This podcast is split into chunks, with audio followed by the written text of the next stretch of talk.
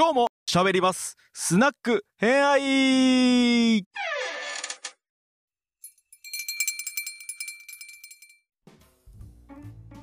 はい。では、こんばんは、皆さん。わ はい。じゃあ、えっ、と、前回に引き続き、一郎さんにバトンをお渡しして、えっ、と、なぜ武士は貧乏になっていったかっていう後半戦でいいのかなって。うん、そう前回まではね、は江戸初期までになって、まあ、土地制度のうんと、まあ、律令制っていうところがちょっとずつ形が変わっていてでも武士のあり方も変わったよっていうところまでお話をいただいてここから後半ですね。で、まあはい。幕末につながっていくのかなっていうこの考え方、はい。うん。じゃあお願いします。はい。ではですね、前半はこのうん。石高制度っていうのがどういった経緯で、えー確立して、えー江戸時代前期をうん迎えたかっていうふうなところを話していきました。うん。はい。ここからですね、まあ、江戸前期から中期後期っていうふうに向けてどういった時代、はいえー時代があってでそれがどう、おーえーこの経済にですね影響を与えたかっていうふうなところを見ていければなと思います。はい。でですね、まず1640年代ぐらい、まあ、3代家光将軍あたりなんですけども、うん。その時代っていう風なところはですね、うん。えっとまあ、神殿開発ですね、新しいこう田んぼを開発する一大高度経済成長期みたいな感じなんうです。へえそうなんですね、このぐらいの時期。うんうんうんうん。はい。で実際にデータがありまして、まあ、うん。1600年代から1700年代ぐらいのところで、うん。この農地面積ですね。なので、どれだけこう農地が増えたかっていうふうなところで、うん。まあ、40%ぐらいアップしてわれて 結構すごい約1.5拡大。うん、約はい1.5。農地うんで、プラスしてうん国高うんですね。どれだけこ米が取れるかっていうのははい65%アッすごい。プ、1.7倍。うん、1.7倍。ぐらいうんはい。うんなんで、まあ、ここは、まあ、もちろんあの土地が広がるのと、あとは生産性のアップとかですね。まあはいはいはい。戦国時代みたいに争いがあるわけじゃないので、うんうんうん農民は1年通して米作りに毎筋込んでいくうんうん。というところで、はいうん。65%でした。うんで一方で、えー人口の伸びっていうのはですね、えー1600確か40年代か50年代ぐらいをピークにして、うん。もう停滞状態に入るんですね。人口のうん。大伸びっていうふうなうん。でそうなるとどうなるかっていうとあの米のお値段っていうふうなところがですね、うんえー、と乱高下し始めるわけです。はい。うん。まあそうですね。当たり前ですよね。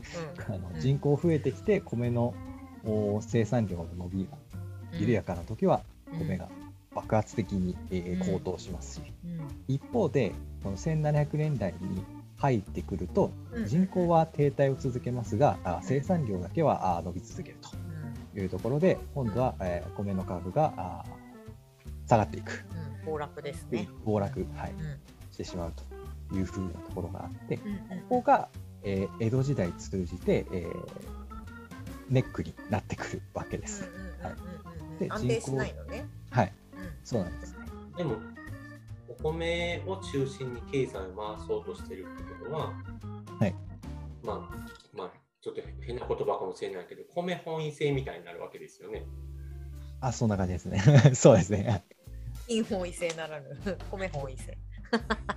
うんでそのおこ待ってお米の価値が下がるってでもお米を基準にしてたらえどうどういうことやろ僕もお酒の歴史の時にお米の価値が下がってとか余ってとか言ってたけど 言ってましたね。聞いてたらなんかちょっと混乱しちゃってうんうんお米を中心に考えてるんだったらうん。他の値段が相対的に上がってしまったってこと。あ、えっとね、それだけではなくて、ギリーさんがまさにお話しされてましたけれど、この頃物流の中心って大阪なんですよ、実は。うんうんそうですね。うん。つまり大阪を経して物流が江戸に届いていく。江戸が要は消費の街になっていくっていう状態だから回路が変わってくるって話ギリーさんされてましたよね、してました日してました。うん。はい、となるとあのその米の生産量から来るその値段の上下みたいなのを調整するのが実は幕府がやらなきゃいけないのに幕府ができない状態ができてるわけですこの後。むしろ関西が中心になっちゃうよね。そういうことです。れだったら。はい、うん。はい。うん。で東南そういうことが分かってくると今度は商人が売りを控えたり売りをさばいたりっていうことをやって自分が儲けようとする状態が発生してるわけですねうん。そうか。商人にとってはお金なんだ。そうですよ。お米中心そう。ですはいそうです。米を換金するのは商人ですからそういう意味でいくと。幕府は米本位制にをしようとしてるけど、はい。商人はお金が中心で回ってそうるから。いうことです。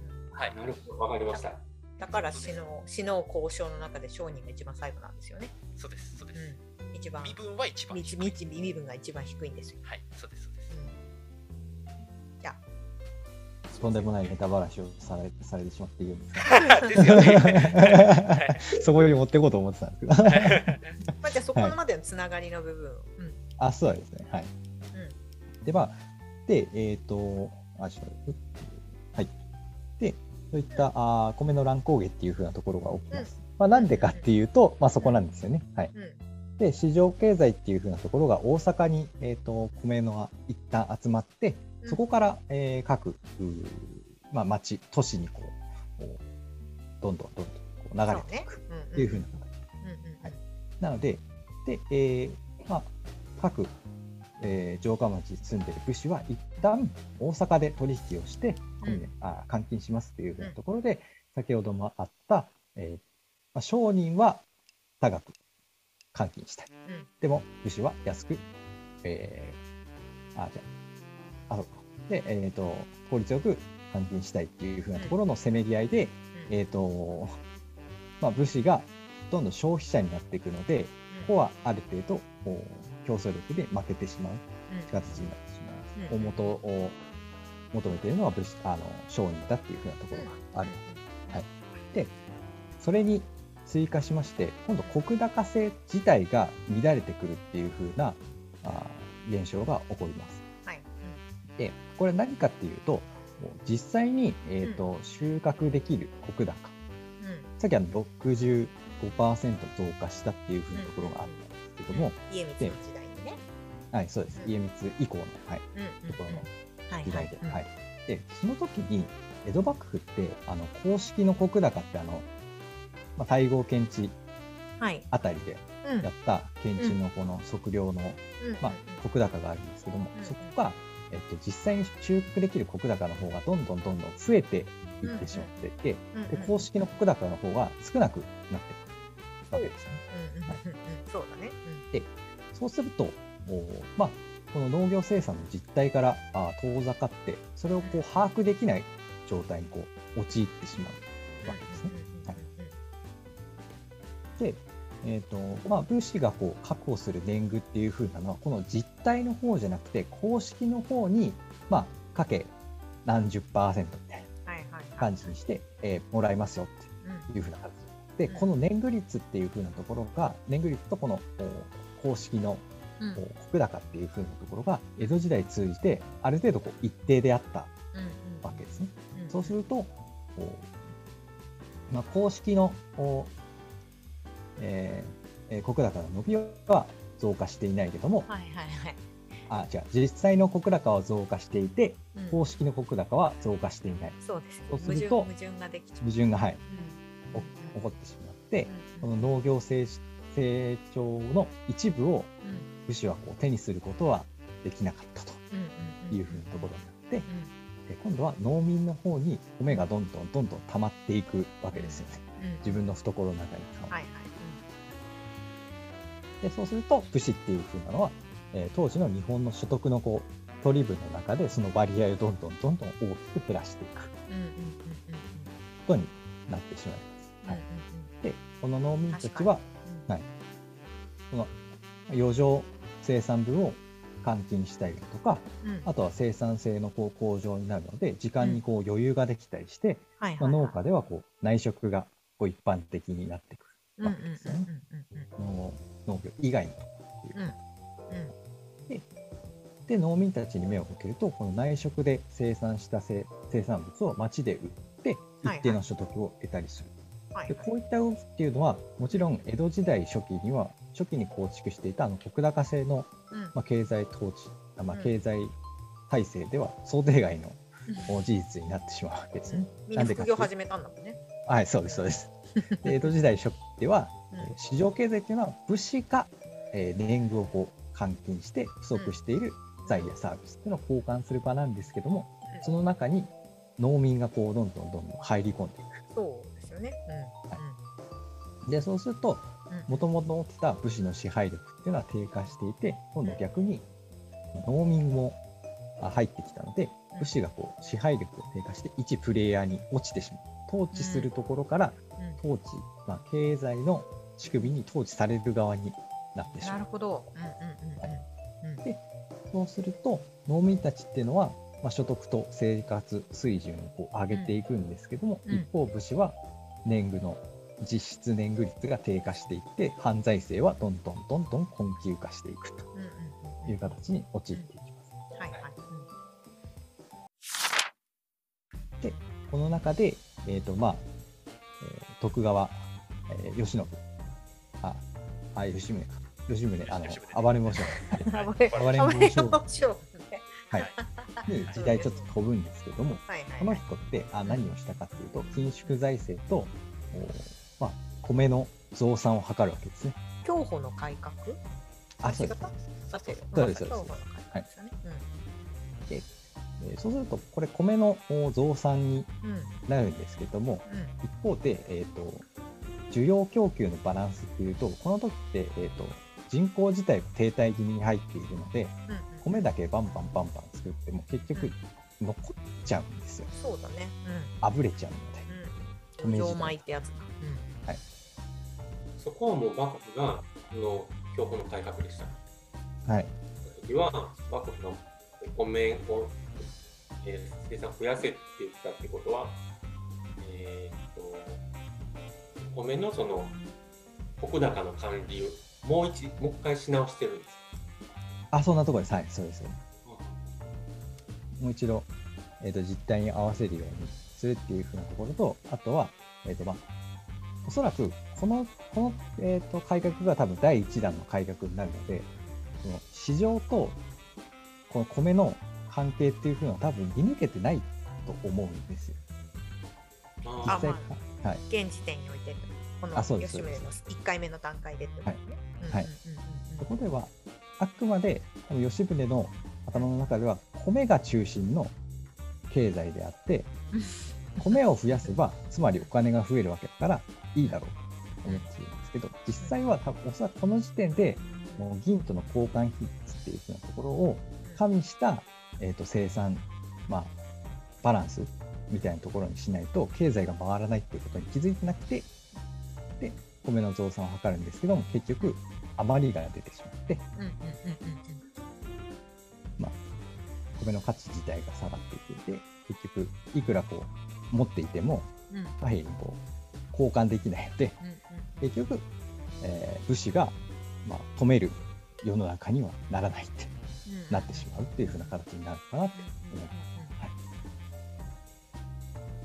まあ、こういった18、えー19世紀時点から米を中心のお経済から他のこう商品経済、まあ、商品とかを中心とする、まあ、ある程度銀貨による経済にこうシフトしていくわけですね。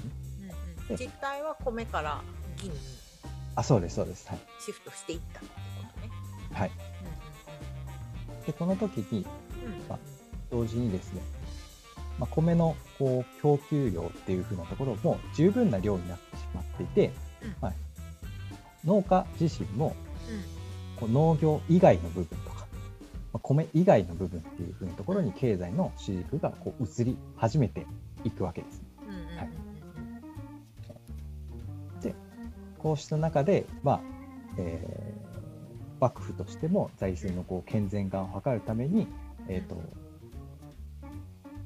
まあ、他の、まあ、税をかけようとしたりとか、うん。まあ、他の製品からこう税をかけようとするんですけども、まあ、ここで、まあ、天変地異とかそうだよね。も起こり、はいうんうんうん。この辺りで。天変地異の時代と飢饉とかになってくると、うん。今度はある程度米を生産し続けられるようになってでうん。他のところにシフトしてたりってするので、今度大幅に米が足りなくなってうん。米を増産しなければいけなくなった。りとかうん。っていうふうなところで、えーまあ、自分たちの財政赤字を健全化するよりも、もう国家としてどういった、えー食料事情をうんしなきゃいけないのかっていうのを優先する形になって、どんどんどんどん累積赤字がこう増加していく。で、うん。町人に対しては、えーとまあ、借金をしながら犯罪性を行っていくっていう風なところになってきてしまいます。はいでこういった中で、えーえー1800年代のお中盤から後半に差し掛かったところで犯罪性の改革を行う、まあ、江戸時代中期から末期の英雄たちっていうふうなのが誕生していくわけになります。いはいはいで、まあ、主にこういったあの犯罪性の改革をするっていう人たちはですね、基本的にうん日本全国が商品経済の発展っていう風なところが目覚ましいのでそこに順応するっていう風なところを取ろうとしています。うんうんまあ、食産工業って形で、えーとまあ、米の米以外のところの産業をうん育成していく。でそれを藩お抱えでやるのでその分の利益を藩がもらっていくいうような形です。とかあとは藩自体が、まあ、いろんな製品の専売性っていう風なところを評価して、うん。えーまあ、またその流、えー商品流通を藩自体が独占していくっていう風なところになります。はい。でそういった代表例っていうのは、まあ、薩摩の砂糖だったりとかはいはいはいはい。土佐の紙だったりとか、まあ、長州のあのろうそくのロゴだったりとかうん阿波徳島藩の藍染めの藍だとか。うん。であと木綿だとか。っていう風なところが、えー代表的で挙がげられるかなって思います。はい。はいはいはい。そういったところを反専売制にして、藩が、えー独自のお流通経路を引いてで、その上がりをすべてもらっていく。でそして、それを藩の財政に突っ込んで赤字を消していくうんというふうな形で幕末に続いていきます。はいまあ、まとめにどんどん入っていくんですけども、はい。でこうした、はい、犯罪性をうん。の赤字を解消することができた藩だけがこの明治政明治維新をの中でこう中心的な役割として、まあ、活躍することができるっていうふうな形になっています。はい。まあ、例を挙げるときりないんですけど土佐藩の山内陽道とか。薩摩藩の、まあ、成明とか、はいはいはい。うん。まあ、備前藩のお鍋島寛宗だとか。うん。福井藩だと松平春閣だとか。宇和島藩だと伊達宗成とか。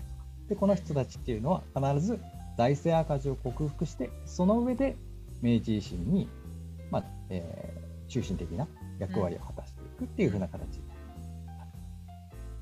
で、まあ、ここまでまとめますと、うん。まあ、石高制っていうふうなところは、まあ、江戸時代前期から、まあ、あとは戦国時代っていうふうなこの時は十分にこうもう機能するものであったっていうふうなところが分かると。でうん当時としても最もこう、えー信用に値する米を貨幣として、えー意味を持たせてっていうふうなところは大きかったかなと思います。はい、うんでその理由が貨幣のこの鋳造技術が未熟であったことと、うんまあ、貨幣自体作られていなかったっていうところが大きくあります。はい、でも、まあ、江戸時代中期から後期のこのあ前期から中期の人口増大と,、えーとまあ、石高の増加っていうふうなあとは貨幣価値の向上っていうふうなところで、うん。まあ、米の相対的な価値が低下していったことによって、うんうん同じく時を同じくして武士の権力とか財政っていうふうなところも基盤も凋落していってしまったっていうふうですね。はい、で、まあ、武士たちとしてもおそらく当時体感として、まあ、経済原理っていうふうなところをこう掴み始めてはいるんですけどもうん。それをまあある種、えー政策みたいな形でうん。えーどこにどれだけこう、まあ、金とか銀を投入するだとか、うん。まあ、米の流通量を抑えるだとかっていうふうなところは、まあ、体系化して、えー政策として出すことはできなかったのかなって思う。はい。うん。まあ、実際そういった政府が市場経済に介入して経済状況をバランス取るっていうふうなところはおそらくケインズが出てこない限りは果てないのかなっていうふうなところで、まあ、こういった経緯があっておそらく武士の人たちっていうふうなところは、まあえー最後、えー経済的な赤字を抱えてしまったのかなというふうに思います。はいこれがうんはい以上になります。はい。やっぱり経済立て直したところが残ってくんだね。そうですね。はい、幕末って。ここがおそらくスタートですね。むしろ立て直してるからいろいろできるっていう。はい、自由に動けて、まあ、うん幕府のなんていうか行く末みたいなところにも介入することができるのかなっていうところ。そっかはい。長州藩とかそうだったって話してたよね、古典ラジオ。あしてたっけ、うん古典ラジオでしてたよしてますしてるはいしてる、うん確か。全然そういうのをダメだった。考える、考える余裕ができたんでしょうね。だからあ、そうですね。はい、うんうん。お金があるから。うん。余ってるからって感じです。ね。うん。うん。うん。なかったらどうやってお金を工面しようかっていうことしか考えないと思う。うん。どうやって明日生きていこうみたいなのがメインになっちゃうけど、まあ、そりゃそうだよね。やっぱりこう、お腹もいっぱいで 気持ちも安定してた方が、それは当たり前だけど、いい考それ以外のことをいい考え浮かぶみたいな感じ。はい。面白い。藩らしさも出てきますよね。こういうことやってる時えはその藩らしさみたいなのがやっぱり出てくるのも特徴で例えば薩摩藩みたいにあの証文を商人の前でや破り捨てて何百何十年分の借金を全部棒引きにするみたいな強引なことをやってでも やるっていう力技をやるのも、うん、知らない。そうそう。そうあのもう借金が300年以上とか溜まってるやつを目の前で300年くらいで返したらいいよねみたいな感じで証文を破り捨ててっていうことをやってる薩摩藩なんかはもう。あれ？あとあと300年かけて返すみたいなこと言ったやつだっけ？違った？そうそうそうそうそうそうそう、うん。いいよねっつって目の前で証文やぶやあの燃やすみたいなことをやるっていう。だからまだまだ返すこれまだ返すってこと？まだ借金あるってことだよね？だから。でももうもう返し終わってる。あ返し終わってんだ、うん。そうその後返し終わってる。でもそれをやったあの、うん。重臣のね図書広里っていう人は最終的に死ぬっていうことになりますけどねっていう、まあ無茶したからそう無茶したからって、うん、でも結構どの藩も無茶して重臣が結構犠牲になるっていうケースは結構ありますあこのお金を解決するためお金のために。あの会津藩も実はね中期そういう名家老が出てきて解決するんですけど結構無茶やりますこれも。うん。結構棒引きさせるの多いですね。そうそうそうそうそう、ん。棒引きは結構どの藩でもやりますよね。その点で言うとやっぱり山田報告はすごいすごいなって思いますよね、ううんん。それやんなかったんで、うん、そう。あとはなんか松江のえっ、とはい。藩主もあれですね、なんかあの逆にこの江戸の幕府に目をつけられないためにあの借金は返したんだけどその後のあの利益の部分はあの茶器にお金を費やしたとか、そうそういったああなるほこどともありますね。はい。あ別のものに変えてたの。不米港不米港ですね。あそうそうそうそうです。そうです。うまい子です。はい。税金対策したみたいな感じか今。表向き税金対策実は藩のこんこんだけ黒字にしたのを今でいうメルカリみたいなもので山ほど茶器を購入した結果 赤字に転落するっていうことをやった人ですけどね、うん。でもそれって価値があるものなんじゃないの？価値があるんだけれども結局それはもういわゆる藩主のポケットマネーみたいな形でやりゃいいものを藩の財政そのものを傾けちゃったっていうことをだからあの僕たちのなんていうかな努力は何だったんだ状態になってるんですよその当時。は それはそうだよね、うん。だけど今の松江の茶どころの魅力を作ったのはその不米港だっていうんで今でも松江ですごく称えられてる。